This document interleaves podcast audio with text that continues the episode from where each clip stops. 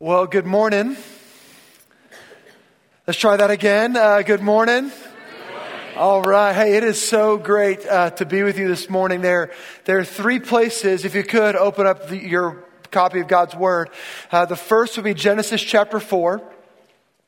The second would be Philippians four, and then uh, and then Proverbs twenty three. We're going to hit all those spots and still get out of here on time. I promise. Uh, so uh, several years ago, and by several I mean uh, many years ago, we were celebrating Christmas. And, and you don't know much about my family, but what's important to know for this particular moment is that we had four kids under the age of two.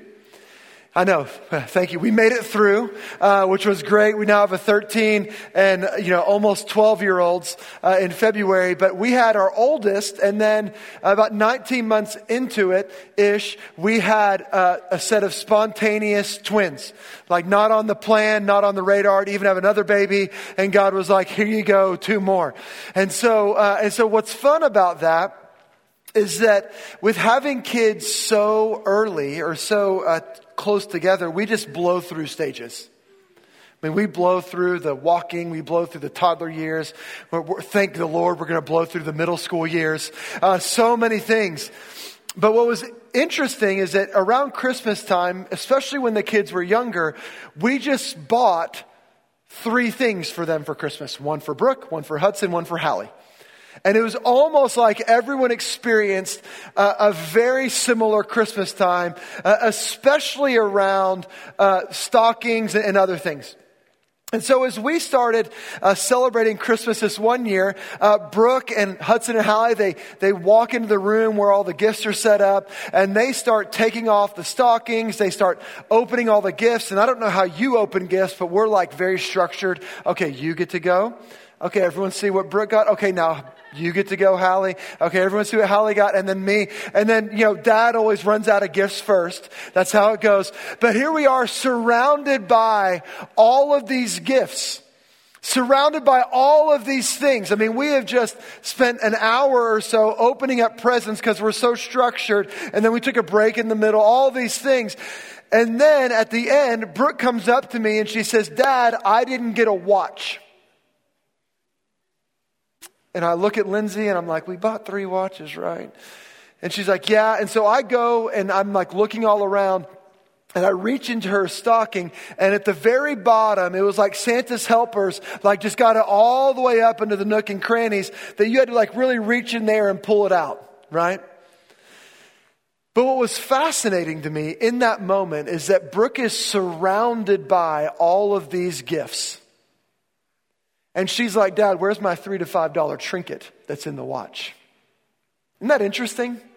Like surrounded by all these things that are way more valuable, way more expensive, have more worth than that little watch. And she sees her brother Hudson and his, her sister Hallie looking at this watch and she's like, where's mine?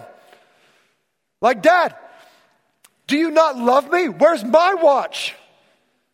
The same thing happened a couple Christmases ago, or several Christmases ago, with an iPod Touch. So, like I said, we buy the same gifts for our kids uh, early on in their life. And so GameStop was having a sale. Like the more you used products you bought, the better deal you had. And so me and a friend, we said, hey, we want four iPod Touches. And so we negotiated a good deal for all those things. And so we get these iPod touches and we wrap them all up. Uh, Brooke has a box that looks the same as Hallie, which has the box that looks the same as Hudson. And so Brooke opens up her iPod or Hallie opens up her iPod first. And they're like, oh my gosh, an iPod touch.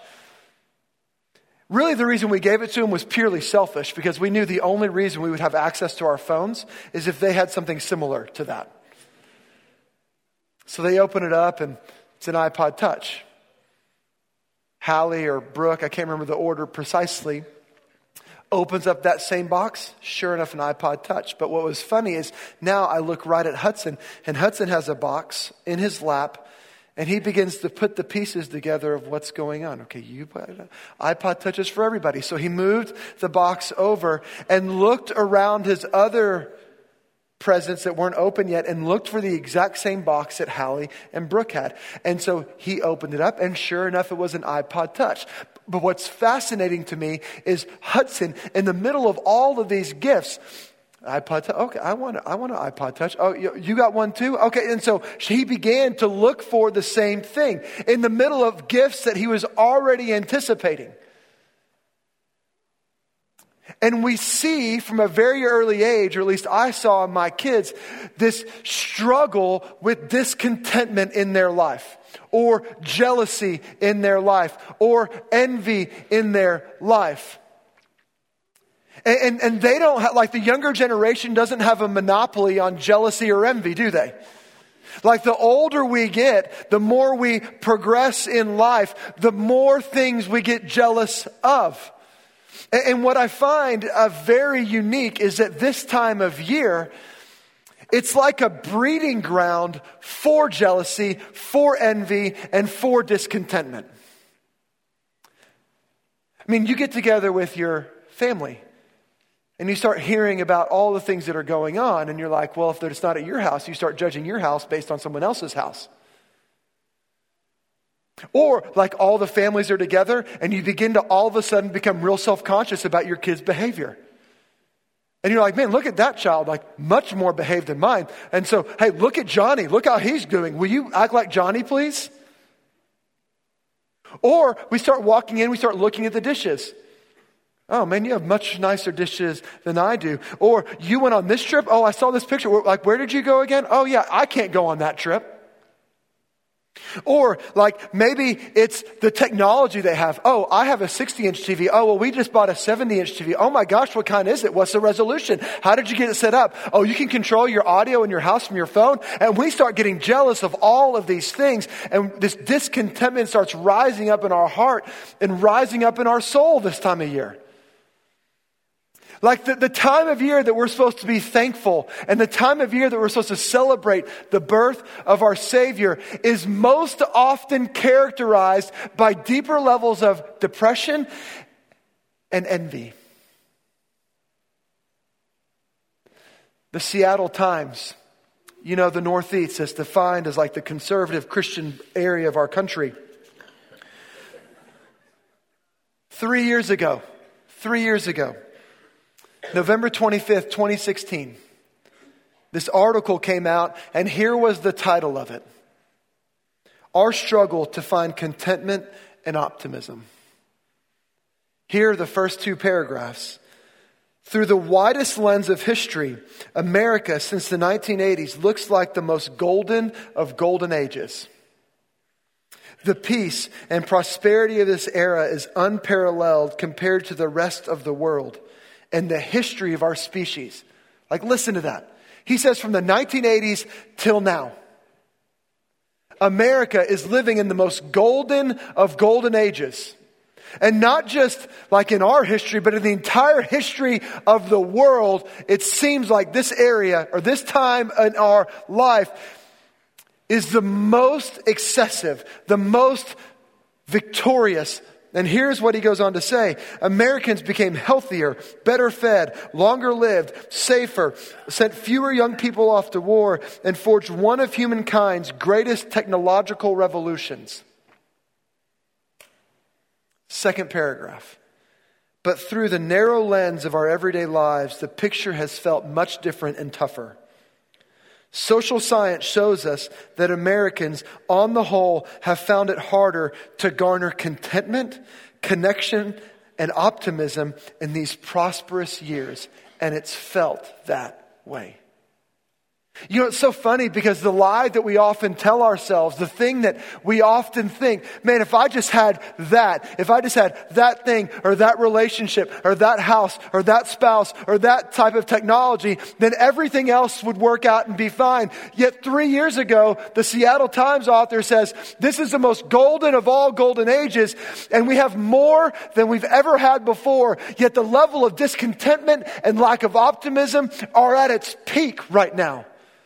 And so the lie that we often believe is if I just had a little bit more, then everything else would work. Everything else would go. And so what that tells me is that there is a moment in our history, we are at a time in our culture and in our life where we have to war against envy and discontentment. And we have to find a way to cultivate contentment in our life.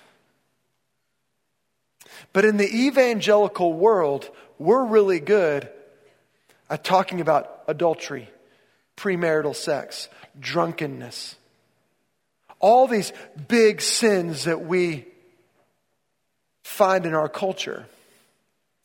But what I find interesting is that in Genesis chapter 4, right after the fall, we have an account that has been preserved for thousands upon thousands upon thousands of years that has to do with discontentment, bitter envy, and jealousy. So, if you don't know the story, here's what's going on.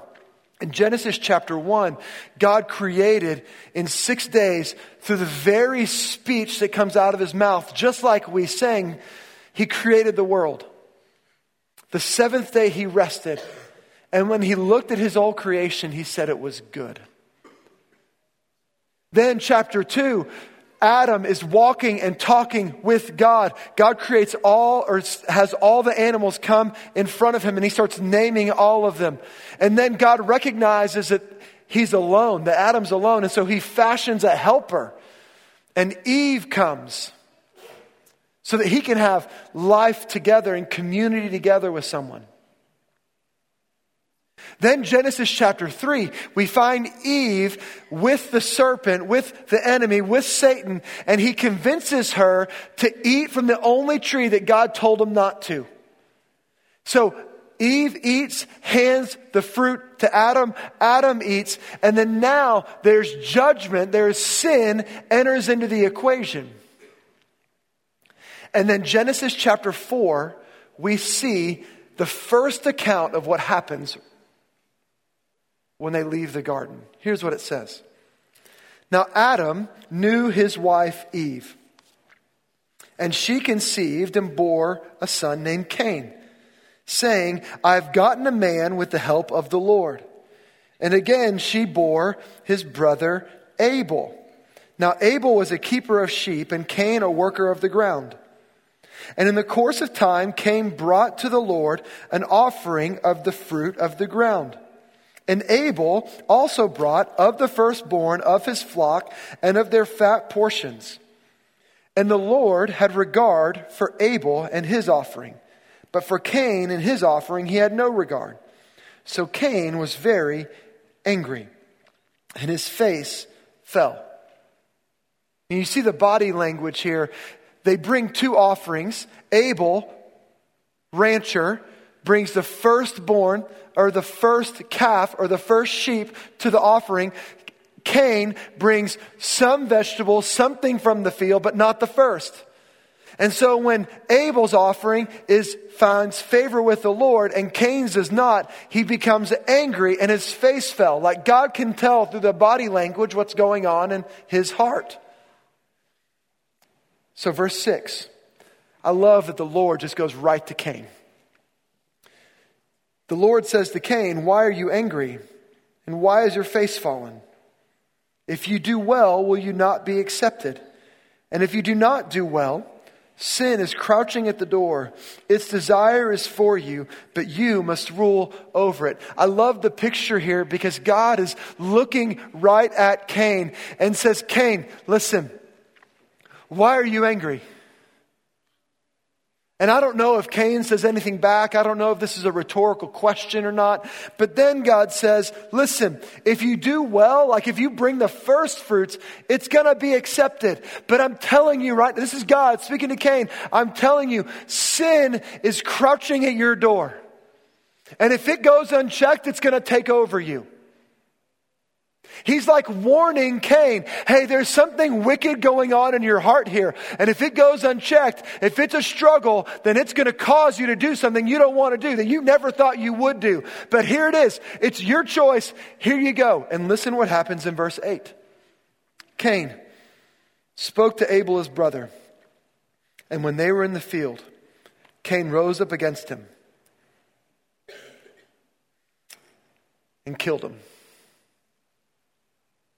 I mean, this is the brother that, you know, it's Cain and Abel.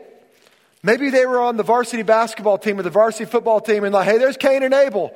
Man, those guys, they know how to do it. They probably wrestled together. They probably played basketball in the driveway. They probably threw the ball around a little bit. I'm, I'm, I didn't do that, but they did a lot of things that a brother would do together. And at some point, Cain's like, hey, Abel, man, what are you doing? Hey, will you come out to the field with me? And in the wickedness of his heart, Cain looks at Abel, his own flesh and blood, someone he grew up against or grew, grew up with, and strikes him down and kills him. I don't know what it takes to get there. To, to, in your mind, decide to kill someone but the sin that God was talking about to Cain was unchecked jealousy and envy that led him to strike that man down, his own brother. But you know what? That's not the only place we see it in Scripture. We see it in Genesis chapter 37 with Joseph and his brothers. But when his brothers saw that their father loved him more than all his brothers, they hated him and could not speak peacefully to him. They didn't kill him, they just uh, sold him to some gypsies coming through the area. Sold their brother. Some of you are thinking, is that an option still? Like, I'm okay with that. Not killing him, but I can sell him. It's not King Saul with David. Listen what happens. And Saul was very angry and at this because the saying that the people were saying displeased him. And here is the saying They have ascribed David ten thousands, and to me they ascribe thousands. You see, David and Saul were both warriors, Saul being the king of Israel at the time. And David, when they come back in, there's a big party, and they are singing songs like, David killed 10,000, Saul killed 10,000. I'm an awful rapper, but that's how I imagine it going. And so they do all this, and now Saul becomes angry because his envy and his jealousy leads him to, for the rest of the story, to begin to search for David and try to kill him. As David is playing the harp for him, Saul throws a javelin or a spear at him to kill him. All because of unchecked jealousy or envy or a lack of contentment.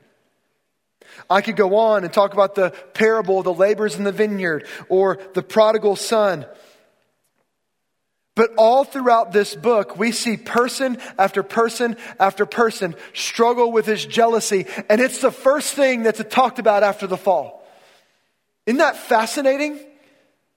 The first thing that is talked about the fall is not these big evangelical sins. It's this idea that if we keep comparing ourselves to other people, it's going to lead to depression and jealousy and envy. And that, when we leave that unchecked, it's going to lead to so many other things.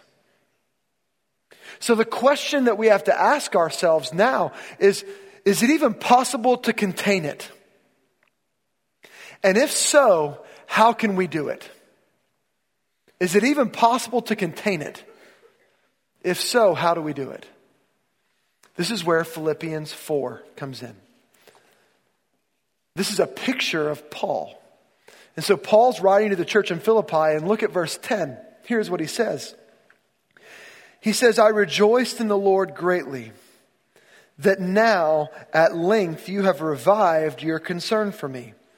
You were indeed concerned for me. It's Paul is saying, Hey, I'm so thankful that you thought about me and that you would consider if I needed anything. Now, verse 11. Not that I'm speaking of being in need. For I have learned, underline that word learned, I have learned in whatever situation I am to be content. I know how to be brought low and I know how to abound in any in every circumstance. I have learned, underline that word learned, the secret of facing plenty and hunger, abundance and need. I mean, how about a picture of that? I mean, when I think about the holidays or I think about life in general, that's the story I want to have. I've learned, this is what Paul says, I have learned to be content when I'm low or when I'm high. When I have nothing or when I'm abounding in much. I have learned the secret of facing plenty or hunger. Their abundance and need. Like, I would want that to be a characteristic that people say of me. Man, George, he had some highs and he had some lows, but at the same time, he was content the whole time. But I love the verb that's there. I learned it. I learned the need of it. And then right after this is a verse, if you grew up in church, you know.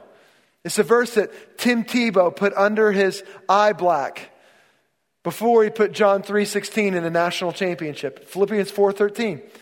Because I can do all things through Christ who strengthens me. The context of that verse, the context of that major Christian, like I can do all things through Christ who strengthens me, is not about is not about anything about competing well in a football game or a basketball game or a baseball game or a volleyball game. The context of that verse is I've learned how to be content in high and low. And I'll tell you what, I can do all things through Christ who strengthens me. Like if I can do that, then I can do anything else. And he says he learned that. So, so what does it mean to learn that? Like, how do we learn contentedness? Because if so, like, that's a secret that I want to know. Well, this is where Proverbs 23 comes in. So flip over there to Proverbs 23 and look and listen to this. The book of Proverbs was written by a man named Solomon. Solomon was David's son.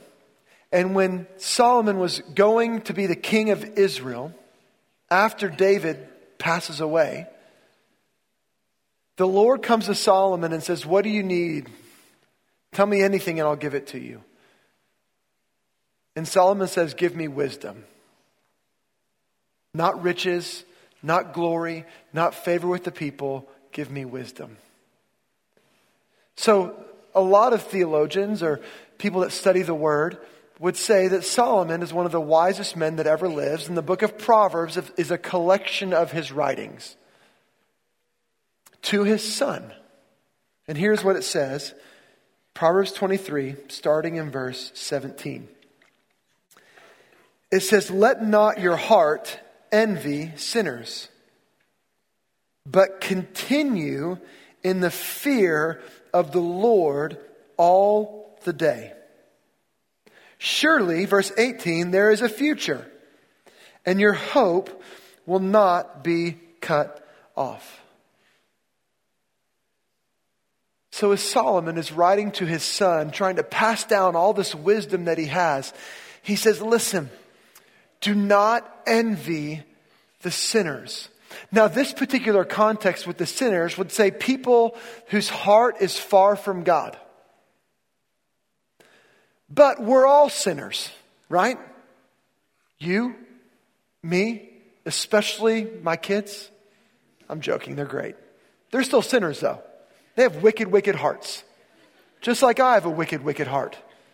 Like all of us have wicked, wicked hearts. And so Solomon writes to his son, entreats him, begs him, like we see in, in Proverbs 1, to heed his ways. And he says, Listen, son, do not envy sinners, but instead fear the Lord.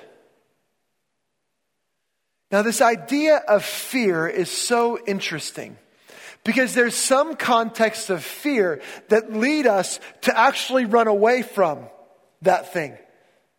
Haunted houses for me are that type of fear. We pay money to go get scared. That's what we do. But I remember, like, 15 or so years ago, I paid money to go to a haunted house, and then this little goblin breaks out of jail and starts running after me. And what was my natural instinct? run away. Thank goodness for that goblin. My first instinct was the punch. That would have been bad. But my first instinct, I'm fearful of that, so I'm running and going in a different direction. The other type of fear that there is, is a fear that leads to awe and actually leads to pressing in. The, the, the, best way I know how to illustrate this is with, is with a tornado. Uh, several years ago in Dallas, there was a big tornado that came through around Christmas time. We happened to be up there, and so we were driving to a friend's house, and all of our phones were going off. And, and I'm just not the guy that's scared of the weather, because um, I, I still don't know the difference between a watch and a warning. Don't know the difference between those two, even though it's been explained to me multiple times. But I kind of ignore all of those things. And mostly it just annoys me.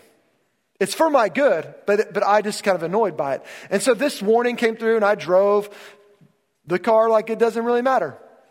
We get to Forney and then the, my friend has a tornado siren right around his house and that starts going off. And I'm like, well, maybe we should elevate my urgency around this now. So I go, no windows into a hallway and we kind of wait out the siren, it's done, and we leave. And on our way home, Lindsay starts seeing on Facebook a bunch of our friends in Rowlett are posting videos about this tornado and what happened. And so she's like, George, this was a big deal. Uh, we get home and I start looking at all these videos and I cannot stop watching them. Because I'm like, man, that's a big deal. That's a big deal. That's a big deal. And so I started researching tornadoes. That's how my mind works. And there are five levels of tornadoes. They're, they're rated EF 1 through 5. You may know this already. I didn't. But EF 1 through 5. And that one was an EF 4. Very significant. And a lot of our friends lost homes and lost roofs and, all, and had significant damage. So about a week later, about a week later, my phone goes off. I'm in church, and there's a tornado warning. We had driven home from traveling through the holidays again, and so the kids and Lindsay weren't at church that day because we had gotten back late. And immediately I texted her and I said, Get the kids in a closet right now. Because the fear and awe of that thing changed my reaction to it. Does that make sense? So there's one fear that causes us to run away, one fear that leads us to press in. And that fear that God is, that Solomon's talking about here is, he's like, don't envy your friends or the sinners. Don't envy those people, but rather make sure your fear of the Lord causes you to press in and bring awe and reverence to Him so that it will change the way you respond to what they have. And that's the sort of awe that we need to have. And what's the, the basis for that all? Surely there is a future for you, and your hope will not be cut off. So, if we want to cultivate contentedness in our life, the first thing we have to do is we have to have a correct awe of the Lord. The second thing, the second thing we need to do is we need to repent from jealousy. We've got to view jealousy, and envy as a sin that God needs to root out of our life. And when we feel our heart beginning to be drawn to what other people have, we have to repent of those things. And this idea of repentance is I'm walking down this way, the Holy Spirit convicts me, and I turn around and I go the other, the other direction. And I repent and go to the Lord and say, God, I have sinned. This is wrong. And go a different way. You see, we've got to reorient this idea of jealousy in our life and see it for what it is a sin that, when goes unchecked, will lead us to places we never thought possible. The third thing, if we want to cultivate contentedness in our life, is we need to ask the Lord for help. I know that seems very churchy, but James 1 says, If any of you lacks wisdom, let him ask God, who gives generously to all without reproach, and it will be given. God is characterized in the scripture as a good, good father. Good fathers help their kids. My son last night came up to me and said, Son, or said, Dad, I want a helmet for Christmas. I said, okay, awesome. What kind of helmet? He said, a longhorn helmet. I quickly rebuked him. And then, and then I said, let's shift this. What about an A&M helmet? He's like, great, but I want to build it. I don't want you to buy it. I'm like, what? Build a helmet? He goes, yeah, I want to buy an old helmet off of eBay and I want to get the decals for A&M and put them on there. Did I look at him and I said, like, so I said, well, Hudson Christmas is coming up. He was a little disappointed. I said, no, bud, Christmas is coming up. Like, read the play here. You're probably going to get that if you want it for Christmas. You know what I didn't say? Well, that's a dumb thing to ask for. You moron. Like, how could we build that? No, my son came to me for help. And in one of my good father moments, I'm not saying I have them all the time, but in one of my good father moments, I said, I would love to do that with you. Just wait till Christmas. That's what God does with us. Yet so often, we are so full of pride and arrogance that thinks we can do this on our own. And I'm convinced that we say, oh, yeah, we should ask the Lord for help, but in practice, we don't do it. So if we want to cultivate contentedness in our life and root out envy and jealousy, we've got to ask the Lord for help. The last thing is we have to surround ourselves with people that we can be honest with. The Christian faith has never been designed to be a solo sport. 2 Corinthians 1 3 and 4 says, Blessed be the God and Father of our Lord Jesus Christ, the Father of mercies and the God of all comfort, who comforts us in our affliction, so that we may be able to comfort those who are in any affliction with the comfort with which we ourselves are comforted by God. God, like Paul writes to the church in Corinth, when God comforts you, you should go comfort other people. Like what God is doing inside of you is not to end with you, but rather to go with somebody else and to help somebody else. You see, the moments that I want to be a good father or be a great husband are the moments when someone says to me, George, I see what you're doing and you can do better. Anywhere like this book doesn't align with my actions, you can do better. And so I've had to go to people and I said, Hey, Ben, you know me really well. And so anytime you see my actions, my behavior going against what this, what this book calls me to do, will you call me out? Lindsay, when you see me doing something and responding to you or the kids in a way that does not directly correlate with this book, will you call me out? Will you tell me? Because the truth is, I need people in my life that will tell me when my stuff stinks. I need people in my life that will call, call out greatness. And by greatness, I mean a life devoted to the Lord in my life. And when we try to live this life isolated or outside of the context of community, we will find ourselves struggling with sin after sin after sin because God never designed us to live life like that. And so if we want to root out envy and jealousy, we have to put ourselves in a place where we've dropped our guard and have other people in our life that will call out greatness in us. And so I love what Paul says.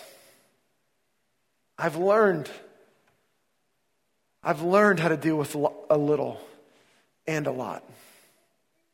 And I think the way he did it was by having a correct fear of the Lord a fear that drew us in,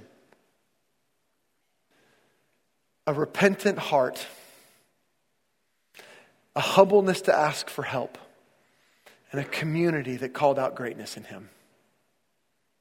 And I think it's the same thing that we have to have to root that out in our life. But I love what, what God does with Cain. He goes right to him. Uh, this is the way that I think it goes. Uh, this is like the, the way that I think it would happen. And when we buy our kids gifts, especially when they were young and early on, um, they would come down the stairs or they would come into the room that the gift was and they would play with the gift for a little bit. But, but the thing that got the most attention was the box that the toy came in. And I just wanted to say in that moment, guys, I know the box is cool. I know that this is a cool thing, but let me tell you, what's inside the box is even better. Like you may think the box is cool with the power wheels came in, but Hudson Brook and Halley, let me tell you something. There's an actual car over here that you can push this pedal and you can drive and you can have freedom about as far to the driveway with. But they were so content with the box that they missed the actual toy. But here, now you're thinking that's a good thing, but sometimes I wonder if that's how God is with us. I've given you the family, but there's a better way to live life. I've given you all of these things. Yet still rooted in your heart is this discontentment with life. And I think God came to Cain and said, Cain, listen, there's a better way, but sin is crouching at your door. And I think God is telling the same thing to us. Will you not be content with a jealous and bitter heart? But will you look over when you say, there's another and a better way to go through life? And in this holiday season, there is a way to navigate it. There is a perspective to have that will bring more life, more joy, more hope, and more peace. But we have to get out of the box and have to go follow the new way. And the new way is rooting out and cultivating contentment in our life. And my prayer for me and my prayer for us is that we would have that sort of contentment. It would root out sin. And allow us to navigate the holiday season with hope and contentment because there's a God who loves us and has a plan for our life. And it's attainable because Paul said he got it. And he's a murderer turned missionary. Pray with me. God, we love you. Just so thankful for your word, thankful for what it teaches us. And God, as we enter in this week with into the time of year that is the most, that can oftentimes be the most struggling, the most full of depression, the most times in our life full of angst or comparison. God, I pray that you would give us and show us the better way the same way you did with Cain. God, I pray the result will be very different. I pray that we would be people that war against jealousy and bitter envy and people that follow hard after you. And God, as much as I would like to think that great words or a sermon delivered can have that type of power, the truth is only you and the Holy Spirit can have that type of power in our life. And so, God, I pray that you would give us and remind us of the space we need to root out those things. And God, we walk into that moment trusting you can. We pray this in your son's name. Amen. Hey, well, thank you for being here. Uh, we hope you have a blessed Thanksgiving and happy Thanksgiving, and we'll see you next week. Have a great day.